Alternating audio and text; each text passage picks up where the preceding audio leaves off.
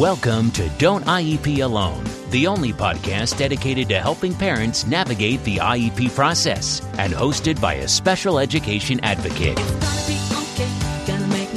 Your host has been attending IEP meetings for over a decade and has helped thousands of parents go from an IEP rookie to an IEP all star. Be prepared to learn tips that will be a total game changer for you as a parent advocate and, most importantly, your child's outcomes. Partnered with the award winning Block a Day in Our Shoes, you'll be confident, knowledgeable, and actually looking forward to your next IEP meeting. Don't IEP alone.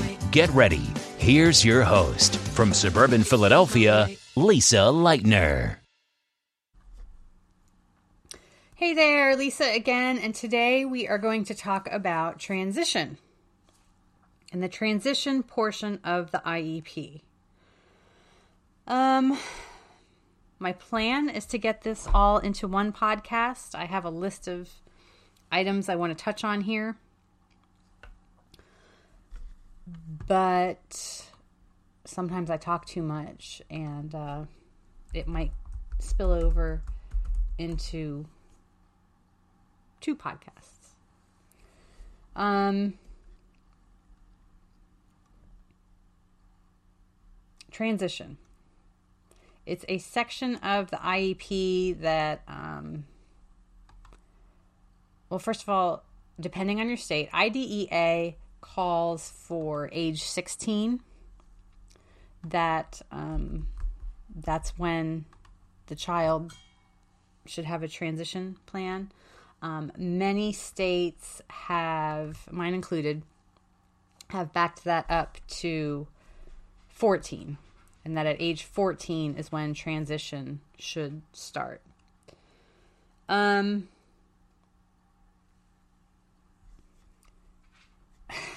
and I know I've told this story many times. One of my clients, um, actually, she wasn't a client, I was her surrogate, surrogate parent. And I have a blog post on that if, if, um, if you want to learn about what an IEP educational surrogate is and how to become one. It's a provision in IDEA for kids who do not have parents to look out for them at IEP meetings. So, anyway, I was her surrogate. She was in the system, as they say, um, had been in the foster care system for most of her life. She was 15 when I became her surrogate. And like many kids who I've said before are thrice marginalized, um, poor, living in poverty because she's an, an orphan, uh, minority, and disabled. So it's just, it's really, really sad because um, families like me who I serve, and by that I mean, um, we're not a minority and we are middle class. And even if we're lower middle class, we're not struggling to the point of, you know, those who are living in poverty. And anyway, families like me, even those who are wealthy, you know what a struggle the IEP process can be. You should see what it's like for the kids who have no one um, and live in poverty. Anyway, Anyway, I've told this story that her transition plan, and the transition is a section of the IEP. Her transition plan was this she likes to braid hair. That was her transition plan. Well, and what's really unfortunate is that honestly, that sentence, I can do a lot with that sentence and that piece of knowledge that she likes to braid hair. Because I can have her visit and explore cosmetology. I can try to find her volunteer and shadowing experiences in hair salons. Um, there's a lot that can really be done with that but it wasn't. It was she likes to braid hair. Okay. Um the earlier you're starting the transition. And I had I had a boss one time or a mentor who said transition starts in kindergarten. Um, and I get that that if you have a disabled child, you you are worrying about what that last day of school is going to look like and you are worried about what your child is going to do as an adult. I get that, but I don't like to put that much pressure on their parents because um I think we have enough time to worry. And yeah, I want you to think about the end game and what graduation day is going to look like. But at the same time, you know, I want people to enjoy their kids. Kids are fun. And we can't spend our entire time as, as disability parents um, worrying about the IEP. You have to enjoy your kids too. So I don't know that I necessarily agree with that. Um, transition starts the first day of school um, which is a common sentiment that's out there. That being said, you know, maybe, yeah, you want to start thinking about it when they're 10 or 11 or 12, you know, before that age, 14 or 16. I have a great blog post on my site with a free printable workbook if you um, look for vision statement. And it really all begins with the vision. And the speaker that that, and I've heard her speak, and we've actually become kind of friendly since then because she lives in a neighboring school district. Um, she did a vision statement for her child, and that was to be um, what was it? Uh, meaning meaningful employment with supported living.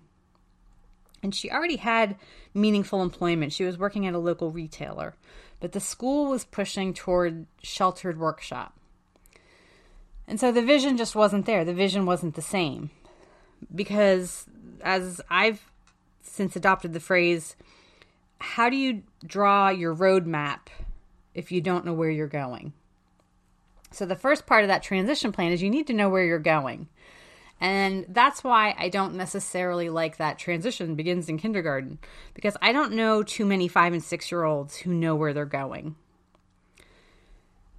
That being said, it can be very broad. If you have a child at five or six or eight years old diagnosed with an intellectual disability,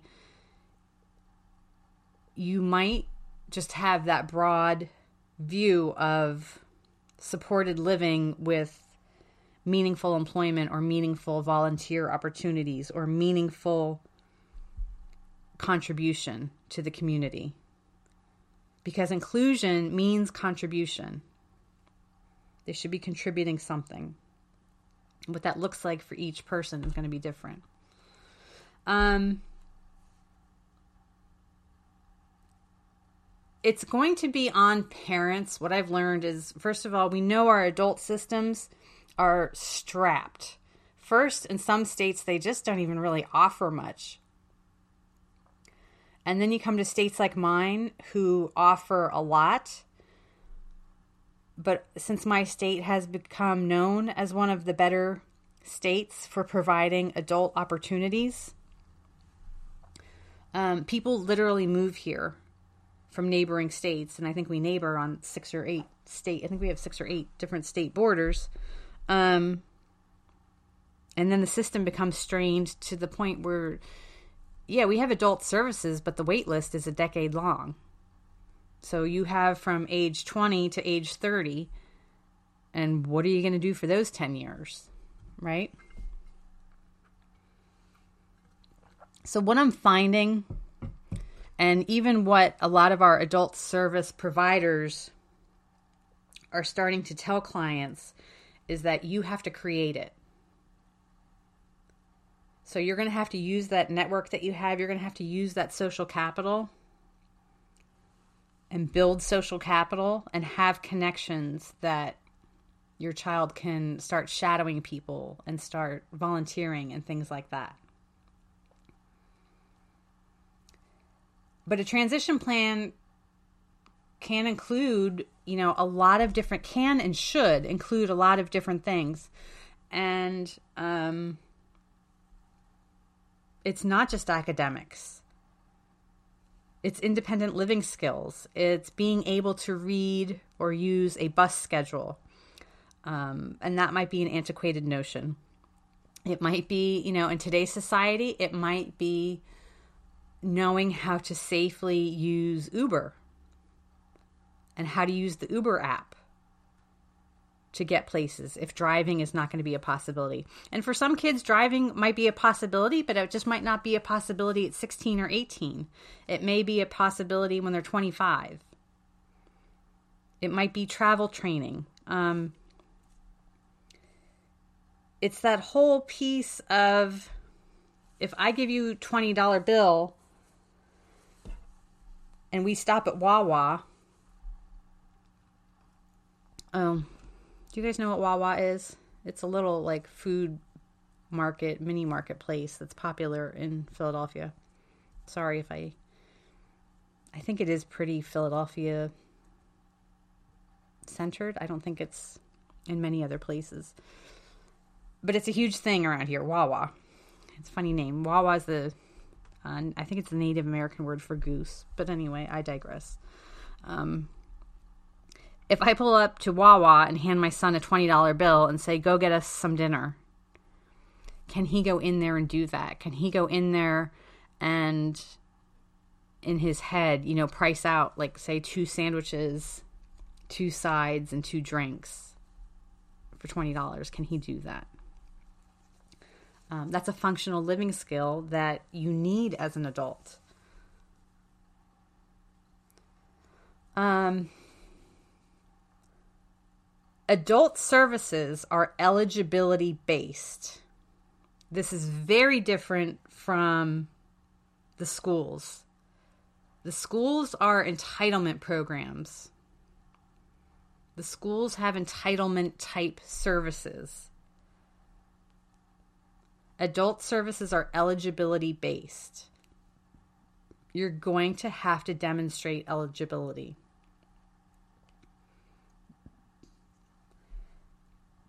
but there are so many different things that can be a part of the transition plan. And for our higher functioning kids, and what I mean by that, and I, I, I really dislike that higher functioning, lower functioning. I hate I hate that, but at the same time, when I say higher functioning kids, most of you know what I mean. I'm talking about, you know, your kids who have learning disabilities, ADHD, dyslexia, you know, the high functioning autism or whatever they're calling it these days. Um, the kids for whom college and community college is a much higher possibility than it is for a child like mine. Um, but these higher functioning kids, whom I've had as clients many times, if I see one more transition plan that says we'll research three colleges, I'm going to, I think my head might explode. Right? Some of you are probably chuckling even right now because you're like, oh my God, that's what my kid's transition plan says. We'll research three colleges. It's like the schools are just so completely unoriginal when it comes to transition plans for these kids. They need to learn and know that they're going to have to self advocate. You're not handed, there are no IEPs in college.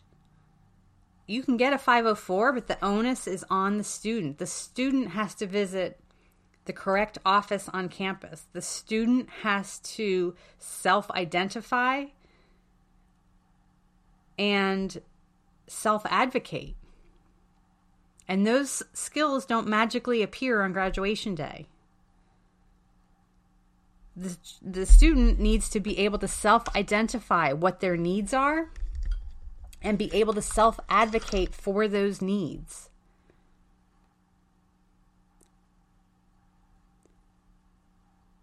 And that's big for a lot of our kids. That's huge. So, some of those things can be part of a transition plan.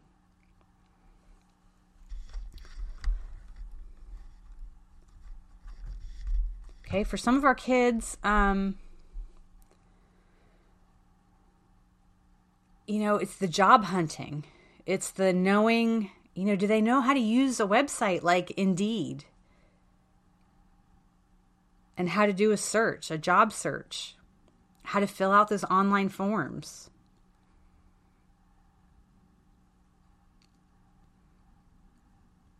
Okay, please don't allow your kids to be stereotyped.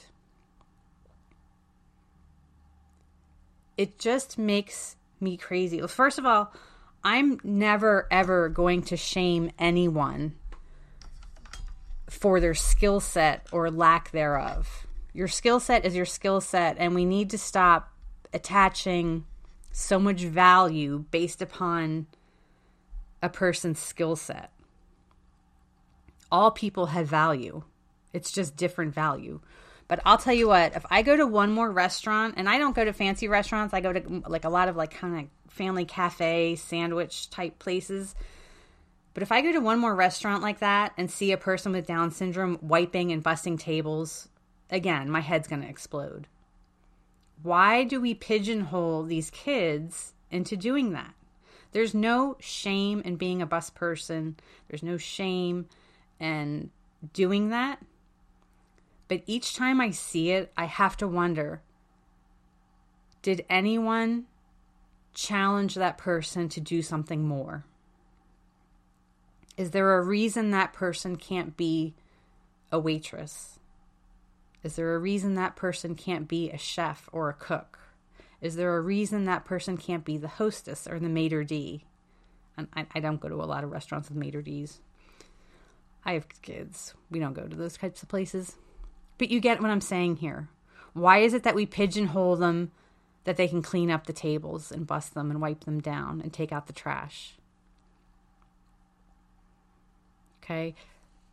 Transition plans should be strength based. All of IEPs should be strength based. But take it from your child's strengths and build from there. For me, I think I worked in food service in college. I, I, lived down at the beach for a couple of summers and worked at a pizza place as counter help and I hated it. I did it because yeah, you could work at the beach and live live down at the beach for two summers. I hate food service. I hate it. It's just not me. And and kudos to those of you who like to cook and and who are interested in the restaurant industry. I love you because I patronize you all the time. But I, that's another thing I wonder like did anyone even ask that person with down syndrome if they wanted to work in food service. Were they ever even offered anything else? Because I just see it so often. Okay. At the same time, the world needs very few video game testers. Okay. And I know that we have a lot of these kids. Are, I love video games. And I'm, you know, yeah, that's your strength that you're really good at video games. But we also have to be realistic. And the world just doesn't need a whole lot of video game testers. Okay, but hey, maybe you could work at GameStop. Maybe you can get into coding and designing video games. There are a lot of things you can do working in the video game industry, which is huge, by the way. It's a multi billion dollar industry with a lot of jobs in it. Just not a lot of video game testers. Okay. Transition plan should be, you know, like it's this ultimate goal of the last day of school should be the fir- look exactly the same as the first day after graduation. Your child should be doing on that last day of school the same thing that they're going to be doing on that first day of graduation. That's where you want to get them. And there just aren't a lot of programs out there, and there's not a lot of funding for those programs. And I've heard stories of parents, and I've heard this directly from people at the county who finally their number came up on the wait list and they get these adult waivers, which is what we call them in Pennsylvania. They get these adult waivers, so finally they have some funding for programs for their adult with disabilities, and they have no place to spend it. There's no there are no programs. You're going to have to create these things. It's on us. It's just the cards we were dealt. It's not something I ever dreamed as a 15 or 20 or even 25 year old that I would be doing as a parent, but here we are, and this is what we're going to have to do. okay, self determination and person centered planning. Let them lead the way. Our kids have dreams and passions and interests just like everyone else. I once had a student, I used to teach in a vocational program many years ago. Um, eh, not that many years ago, 10 years ago. I used to teach in this uh, this adult vocational program. And I had a young woman she was on the she is she was still is i'm assuming was she's on the spectrum higher functioning that's the term we use then and she wanted to be a veterinarian. And i it just broke my heart that so many people told her that she could never be a veterinarian. And they were right. This child really struggled with a lot of academic concepts. And veterinary school is, you know, it's it's a medical school. And and it's very competitive to get into them because we only have a few dozen veterinary schools in this country. And they were correct. She probably couldn't very easily become a veterinarian. I know. Uh, but what about what she can do? She could have been a dog walker. She could have worked as a receptionist or a vet assistant or a groomer, a grooming assistant. Heck, why can't she work at Petco? You know, in their adoption department. There are just so many other things that you can do if you love animals. She could have worked at a shelter there were just so many different training opportunities and shadowing and volunteering opportunities. I mean, the animal and pet industry is huge. Veterinarians are just a very small part of the of the pet ownership industry. So we need to focus on what our kids can do, not what they can't do. I had another client one time, um, and his his dream was to be a golfer at a division 1 school or I forget what kind of coach he wanted to be. He wanted to be a coach at a division 1 school. And again, he probably he, you know I'd, I'd, love to know where he is today. I should email mom. Um, but it was so much focusing on he can't do that and not enough focus on you can't do that at age 18. That you may not be ready for that now, but maybe by age 25 you can do this. Or maybe you can't be the division 1 athlete, but you can still be involved in the sport and there are different ways to be involved in that activity. Okay, the bus stops coming at age 21. That school bus is not going to come anymore. So, what's the plan? If the plan is that the child is going to have volunteer opportunities or be a volunteer or be in a vocational training program and learning to use Uber, their last day of school should include them taking Uber to that volunteer opportunity or to that vocational training program. Because you can't expect them to just flip on a dime and the last day of school, their school bus comes to get them. But then the first day of adulthood, all of a sudden they learn to use Uber.